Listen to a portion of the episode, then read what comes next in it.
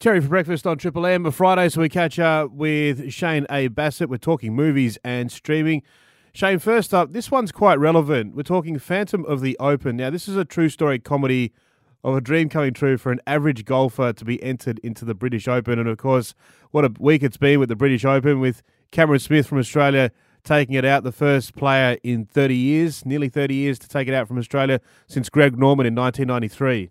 Yeah, exactly. And I think it was a pretty appropriate release to have this in the movies at the same time as the British Open and a true story of a sport I'm not a huge fan of, I've got to be honest. I was very stoked for Cameron Smith, but I think of golf movies, I think of Happy Gilmore and Caddyshack.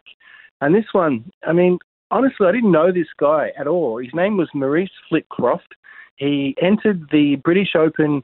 It was a dream of his to do so, but at the same time, he actually uh, holds the record for playing the worst round ever in a British Open. But he became a bit of a folk hero and an inspiration at the time. Like he was getting written off, and people were saying, "Well, why is he even there?" But then he captured the imagination of people. So it's one of those stories, and uh, I really enjoyed it. I was surprised. It's uh, a terrific film and a good comedy. Phantom of the Open in cinemas. Now, tell us about the Black Phone very creepy, and it's more of a thriller mystery than a horror movie, but it has some shocking moments in it. Ethan Hawke is the main actor here. I always like him, but he doesn't play a, a villain very often, and he does in this. He's this um, sort of mysterious, weird man who wears a mask around this small town. He um, kidnaps people occasionally, and this one particular person he kidnaps at the moment is turning the tables on him and he's doing so in a supernatural way. So it's got a little bit of everything. Trust me, you don't want to know too much more about it because it has got some really good shock tactics in it, and um, it's a good thriller, but definitely not for kids. It's a adults only movie. All right, the Black Phone Black. in cinemas. Now, what about Infinite Storm? We can rent and buy that one on digital platforms. Movie of the week.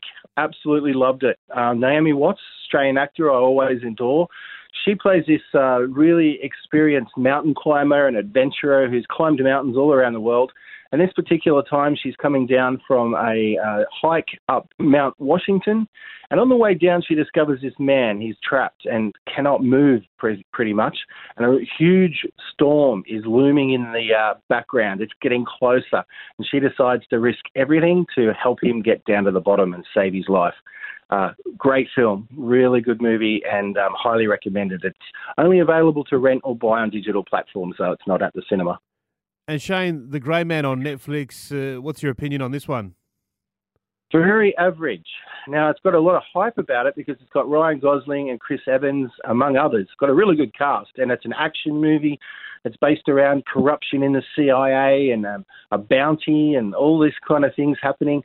But I've seen it all before the storyline itself is so monotonous and familiar. The only thing that kept me in was the cast. So if you just want to watch something on Netflix and you see it, The Grey Man is worth a look, but it's nothing new. Um, it's a bit of action, but uh, I was hoping for a little bit more originality. And also, Australians have been nominated for the Emmy Awards. Toni Collette for The Staircase, Sarah Snook for Succession, and Murray Bartlett for The White Lotus yeah, very good acting performances all around. Worth briefly mentioning Toni for the staircase, and especially True Story, incredible show that's on uh, Binge. If you have Binge, Sarah Snook, she's been nominated before for the show Succession, uh, which I've never seen, but it's up to about its fifth season.